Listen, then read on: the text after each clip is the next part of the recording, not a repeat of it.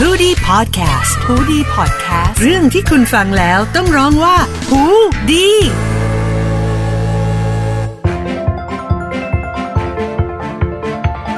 ฟังกันกับ h o ดี้พอดแคสต์นะครับ กลับมาเจอกันอีกครั้งหนึ่งในสัปดาห์นี้นะครับสวัสดีครับทนายชาติมาอีกแล้วครับ ชาติพรบารมีครับ แล้วก็เจพัสวัตด้วยนะครับ อะอยู่ด้วยกันกับ Law Alive เพราะกฎหมายคือสีสันของชีวิตนะครับ เราก็จะมาพูดคุยกันในแง่มุมต่างๆ ของเรื่องกฎหมายเกี่ยวกับการใช้ชีวิตของเรา วันนี้คุยเรื่องอะไรดีครับพี่เจ วันนี้เราจะคุยกับเรื่องของ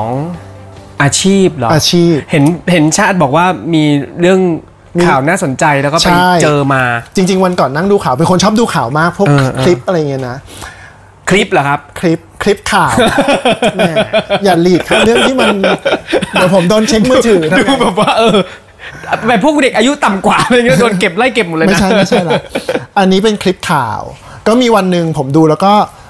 คนพม่าครับอืมเขาเข้ามาเปิดร้านตัดผมที่เมืองไทย ครับพม่ารามันเออแล้วในคลิปข่าวเนี่ยก็มีเจ้าหน้าที่บุกไปพร้อมตำรวจเนี่ยนะเป็นเจ้าหน้าที่ไปถึงแล้วก็จะไปจับเขาเอ่อคนพม่าเนี่ยอยู่ในร้าน ก็รีบดึงประตูเป็นประตูเหล็กม้วนเนี่ยดึงลงเลยแล้วก็ขังตัวเองในร้านเออเราก็ยังงงว่าทำทำไมอะเพราะเดี๋ยวยังไงยูก็ต้องออกมาอยู่ดีเออ สุดท้ายเขาก็โดนจับอ่าฮะเออแล้วก็โดนดำเนินคดีไปเออเออคราวนี้พี่เจคิดว่ายังไงเขาผิดเรื่องอะไรดีกว่าเขาก็น่าจะผิดเรื่องแบบเป็นต่างด้าวไม่มีใบ ไม่มีใบก็เหมือนต้องมาอยู่เมืองไทยมันต้องมีใบอะไรแบบพวกเหมือนใบคนต่างด้าวใบเรื่องการทำงานอด้วยนุญาตทำงานอะอะไรไรอย่างงี้ด้วยอ่าใช่ไหมใช่ไหมใบอนุญาตอนุญาตทำงานเนี่ยเรียกว่า work permit อ่าปกติคนก็อาจจะคิดกันว่า จะเข้ามาทำงานเมืองไทยถ้าขอ work permit ได้อืมก็จบแล้วใช่มีบริษัทรับรองอะไรก็แล้วแต่ด้วยใช่ไหมใช่ แต่ว่าจริงๆ มันมีอาชีพครับที่มันห้ามสงวนไว้เพื่อคนไทยโดยเฉพาะ แล้วหนึ่งในนั้นก็คือไออาชีพช่างตัดผมนี่แหละอ่าคุ้นๆนะเหมือนเคยเรียนตอนสมัยสปช สมัยก่อนเอ้ยเดี๋ยวนี้เด็กเขายังเรียนสปชอยู่เปล่าอะไม่รู้เลยเราผ่านมากี่สิบไม่มีปีเลยใช่ไหมไม่อยากบอกอายุใครเลยเออเออใช่ มันต้องมีอาชีพที่สงวนไว้ให้คนไทยทำใช่หนึ่งในนั้นก็คืออย่างที่เราพูดกันเนี่ย ช่างตัดผม หรือว่างานเสริมสวยครับ คราวนี้ไปอ่านเพิ่มเติมก็คือว่าเอ่อมันก็มีข้อยกเว้นของมันนะครับ ถ้าเกิดว่าเป็นลูกจ้างในร้าน พวกที่แบบคอยยกน้ำคอยเสิร์ฟน้ำหรือเตรียมน้ำที่เขาไว้ทำลงทำเล็บอะไรพวกนั้นอะไม่ถือว่าเป็นงานตัดผมไม่ใช่เสริสวยช่างเออไม่เพราะใช่มันไม่ใช่ช่างskill ในการเป็นช่าง อันเนี้ยต่างต่างชาติโดนทำจ้างได้ได้อืมกับอีกแบบหนึ่งก็คือพวกกองถ่ายภาพยนตร์ หรือว่ากองประกวดนางงามอะไรพวกเนี้ยเห็นไหมเวลาประกวดนางงามที่เคยประกวดที่เมืองไทยอะก็จะมีช่างหน้าช่างผมมาจากเมืองนอกจำนวนมากเลยเออเอออันเนี้ยมันเป็นข้อยกเว้นอ่าใช่ว่เพราะเขาต้องมีช่างหน้าช่างผมของเขาใช่สามารถทำได้สำหรับกองภาพยนตร์หรือว่ากองประกวดอะไรที่มันขออนุญาตเป็นกรณีพิเศษเออนะครับ นอกจากงานพวกนี้มันก็จะเป็นงานเชิงศิลปะหัตถกรรม ที่สงวนไว้เพื่อคนไทยเอออันนี้มันก็เข้าใจเหตุผลเนอะว่ามันเป็นงานศิลปะอยากบ้นให้คนเราไทยอะเออตามกฎตามที่เราเรียนมาคืออยากให้คนไทยได้เขาเรียกว่าสืบทอดใช่ อะไรแบบนี้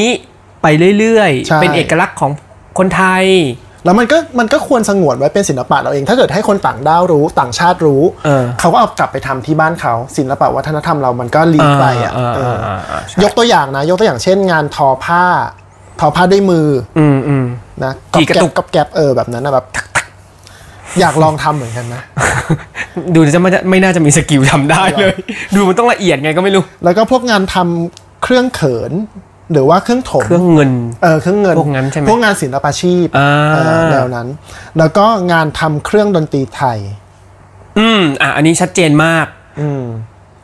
ห้ามให้คนต่างชาติทำใช่หรือว่าพวกช่างทำเครื่องทองเครื่องเงินเครื่องนาคพวกเนี้ยก็สงวนไว้เพื่อคนไทยโหแล้วสมมติมีต่างชาติเขาอยากรู้แบบเหมือนอยากจะเรียน เขาสามารถเรียนรู้ได้ แต่เรียนปรู้ระกอบได้อาชีพไม่แต่ได้ประกอบอาชีพไม่ได้โอ้โหใช่โอ้โอ้อันนี้พี่เจเคยบวชยังบวชพระแล้วครับบวชเรียนมาแล้วครับ ตอนที่เราเอ่อบวชเราต้องบินทบาทใช่ บาทพระเนี่ยครับ ก็สงวนไว้เป็นอาชีพที่คนไทยทำได้เท่านั้น การทำบาทอ๋อเออเอออันนี้เพิ่งรู้ อันต่อมาลิงก์กันเลย การทำพระพุทธรูปอืมก็คนไทยทำได้เท่านั้น ห้ามคนต่างด้าวทำอืมอีกงานหนึ่งอันนี้ผมว่าผู้ฟังก็ใช้บริการบ่อย การนวดไทย อืมอืมนวดเฮ้ยแต่นวดไทยอะ เราก็เห็นคนต่างชาติทำเยอะนะ นวดเท้านวดอะไรที่มันค่อนข้างเวลาไปร้านเปิดกันเยอะแยะอะอ่าเป็น พพม่าบางทีพูดไม่รู้เรื่องด้วยซ้ำ เออถ้านวดถ้านวดเท้านะเห็นอยู่บ้างนะ เออเป็นของยกเว้น ต่างชาติ ถ้าเราจะไปทำนวดไทยแบบนวดไทยที่เขาเขียนว่านวดไทยจริง ๆ แล้วเป็นคุณป้าเราก็จะเห็นเป็นคนไทยที่เราคุยกันแล้วก็ใช่สื่อสารตามนรู้กฎหมายเรื่องนี่แหละมันก็เป็นอย่างนั้นเลยครับ บอกว่าเป็นการนวดเพื่อส่งเสริมและฟื้นฟูสุขภาพ โดยใช้องค์ความรู้เกี่ยวกับศิลปะการนวดไทย ด้วยกรรมวิธีการแพทย์แผนไทย ตามกฎหมายวิชาชีพการแพทย์แผนไทย เพราะฉะนั้นมันก็คือ เหมือนนวดวัดวัดประวรแบบนั้นอะนวดเฉพาะแผนไทย แต่ถ้าเกิดเป็นนวดสปา นวดผ่อนคลาย นวดน้ำมัน หรือพี่เจไปนวดอะไรก็ไม่รู้เออก็ไม่นวดอะอะเปลืองตังค์เออก็เป็นก็เป็นคนอื่นได้ต่างชาติได้แล้วแล้วอันนี้อันนี้ถาม แล้วถ้าเป็นนวดไทยที่เมืองนอกล่ะ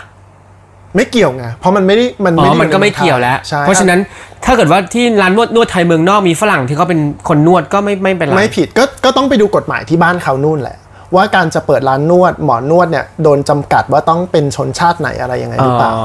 แต่เท่าที่เรารู้ก็ไม่มีแล้วแต่คนไทยไปอยู่เมืองนอก แล้วก็เปิดร้านนวดเยอะแยะหมายถึงคนคนไทยก็เป็นคนต่างชาตินี่ไงไปอยู่ต่างประเทศแล้วก็เปิดร้านนวดไทย ใช่ก็เปิดใช่เออเราก็จะเราก็เลยรู้สึกว่าเออแล้วถ้าถ้าเกิดถ้าเกิดเขามีเหมือนคนรู้จักเป็นต่างชาติแล้วต่างชาติอยากสมัครเป็นพนักงานนวดที่ร้านเขาที่เมืองนอกอะมันผิดไหมอะไรเงี้ยก็ต้องคืก็ต้องดูกฎหมายก็ต้องไปดูบ้านเขาต่อไปโอเคใช่ อันต่อมาครับที่น่าสนใจเลยคือ งานมัคคุเทศก์หรือว่าไกด์นำเที่ยวอืมต้องสำหรับคนไทยเท่านั้น สงวนไว้เพื่อคนไทยเท่านั้นอืมอันนี้มันก็เป็นเหตุผลในเชิงศิลปะวัฒนธรรมนั่นแหละก็คือว่า คนที่จะมาแนะนำเรื่องศิลปะ เรื่องสถาปัตยกรรมของบ้านเรา มันก็ควรจะเป็นคนไทย ซึ่งรู้ดีที่สุด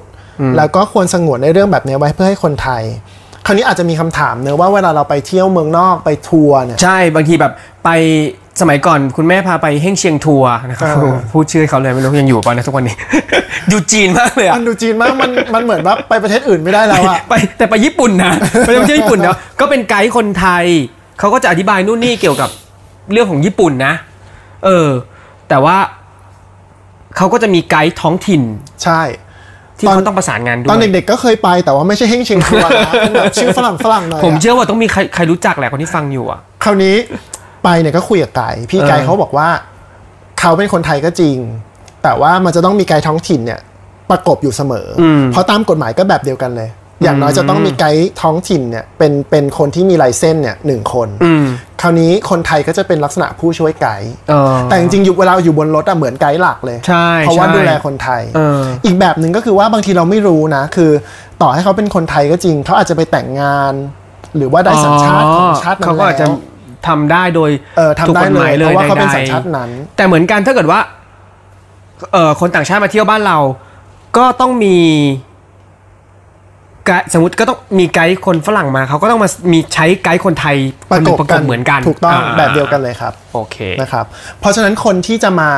เป็นประกบอะที่เป็นต่างชาติก็จะทำหน้าที่แค่เป็นผู้ช่วยทั่วไปอืมจะต้องไม่เรียกตัวเองว่าเป็นมัคคุเทศก์หรือว่านำเที่ยวอ๋อนะอีกอันหนึงเลยโดนผมโดยตรงเลยครับ ก็คืองานด้านกฎหมาย อ๋อเออนี่ไม่เคยรู้ งานด้านกฎหมายเนี่ยสงวนไว้เลย เพื่อให้คนไทยทำเท่านั้นเพราะฉะนั้นทนายเนี่ยจะต้องเป็นคนไทยสัญชาติไทยอืมนะเอิ่มปัจจุบันมันก็มีทนายฝรั่งจำนวนมากแหละ ที่เข้ามาทำงานในเมืองไทย แบบที่เรียกว่า law firm เนี่ยก็จะมีฝรั่งมา แล้วเขาว่าความได้ไหมไม่ได้ เพราะว่ามันไม่อนุญาตเออแต่เขาเข้ามาเขาก็ต้องมีใบอนุญาตทำงานไงก็ขอเป็นประเภทอื่นไป เช่นเป็นที่ปรึกษาเออ ของบริษัท หรือส่วนใหญ่ส่วนใหญ่ก็เป็นตำแหน่งที่ปรึกษาเออไปแต่เขาก็จะขึ้นว่าความไม่ได้ จะบอกว่าตัวเองเป็น lawyer เป็นทนายความอย่างเงี้ยไม่ได้ แต่เอาจริงๆนะพูดกันตรงๆแบบ เปิดเปิดเผยอะ่ะก็คือรู้กันอยู่ดีแหละว่าเขาก็ก็เป็นทนายอะอืมแต่ไม่ได้ขึ้นว่าความก็คือให้คำปรึกษาทางด้านอืมธุรกิจการค้าอะไรทั่วไปอืมเนอะอืมอืมอืมนอกจากนี้ครับมันก็จะมีเอ่ออาชีพบางอันที่สมัยก่อนเนี่ยมันเคยควบคุมเลยว่าห้ามทอืมำหมายถึงสงวนไว้เพื่อคนไทยเท่านั้น แต่ปัจจุบันมันแบบ ดีแลกซ์ขึ้นเบาลงอืมก็คืองานด้านบัญชี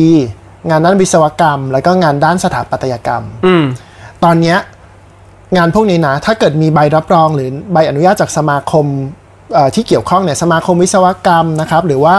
เอ่อใบอนุญาตประกอบวิวิชาชีพสถาปัตยกรรม จากสมาคมสถาปนิกประมาณอย่างเงี้ยก็สามารถทำได้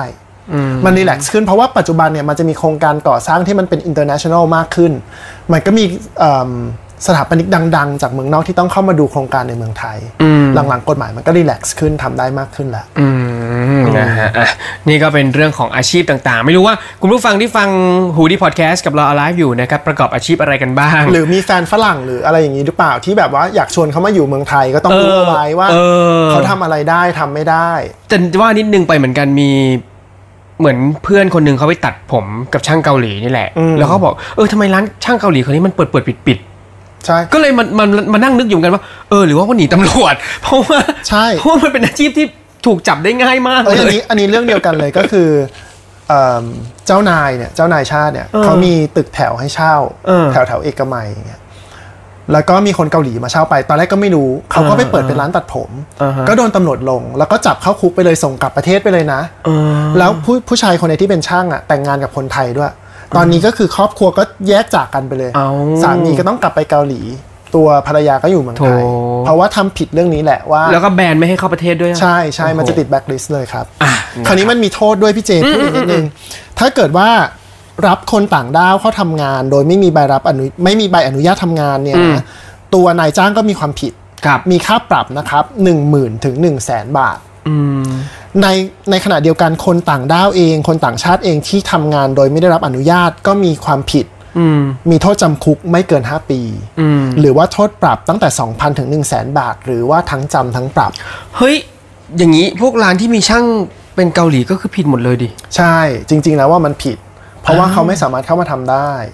แต่เขาก็อาจจะขอใบอนุญาตทำงานด้วยตำแหน่งอื่นไงอย่างเช่น ผู้จัดการฝ่ายการเงินอ๋อ ผู้จัดการฝ่ายการตลาด แต่แต่ถ้าไม่จงๆไปตรวจแอบเป็นช่าง เจอว่าตัดก็ เออก็ไม่ก็ไม่ไม่เป็นไรก็ไม่เป็นอะไรอ่าก็ต้องแอบแอบกันไปเดี๋ยวต้องไปเตือนเพื่อนแล้วมีนั่นคืเพื่ออนสาเป็นเหตุเจ้าที่ขอเขางร้านเปิดตัดเปิดผปิดมปิดเปิดเปิดปิดเอปิดอด้วยหรือเปล่านะฮะอะยังไงก็ต้องระมัดระวังนะครับเกี่ยวกับเรื่องอาชงอาชีพใกล้ๆตัวนะครับ ผมก็เชื่อว่ามันก็ต้องมีบางคนนี่แหละ ที่บางทีรู้สึกว่าเฮ้ยอยากเปิดร้านทำผม เทรนด์เกาหลีกำลังมา เอาช่างเกาหลีมาทำดีกว่าอ้าว เราไม่รู้นะว่ามันทำไม่ได้อะใช่นะครับอะยังไงก็วันนี้ก็หวังว่าไอ้ท็อปิกอันนี้ก็สนุกนะแล้วก็เป็นที่น่าสนใจถ้าเกิดว่าผู้ฟังทางบ้านมี topic อะไรหรือประเด็นอะไรที่อยากให้เราคุยกันน่ะ ก็ส่งเข้ามาให้หน่อย เออนะครับ ส่งมาที่อีเมลของผมก็ได้นะครับ j a y at b e c t e r o r a d i o com นะครับ หรือว่าของผมไม่ให้เป็นอีเมลให้เป็นเพจครับเพจอ่าทนายใช่ชาใช่ติใช่ทนายชาติพรนะครับใน Facebook เข้ามาแล้วก็เขียนเอ่อมาใน inbox ได้เลยครับ ว่าอยากให้คุยเรื่องอะไรเดี๋ยวเรามาคุยกัน เออนะครับอะยังไงขอบคุณสำหรับการติดตามด้วยใน EP นี้นะฮะกับหูดีพอดแคสต์ Law Alive นะครับ เจอกันใหม่สัปดาห์หน้านะครับสวัสดีครับสวัสดีครับ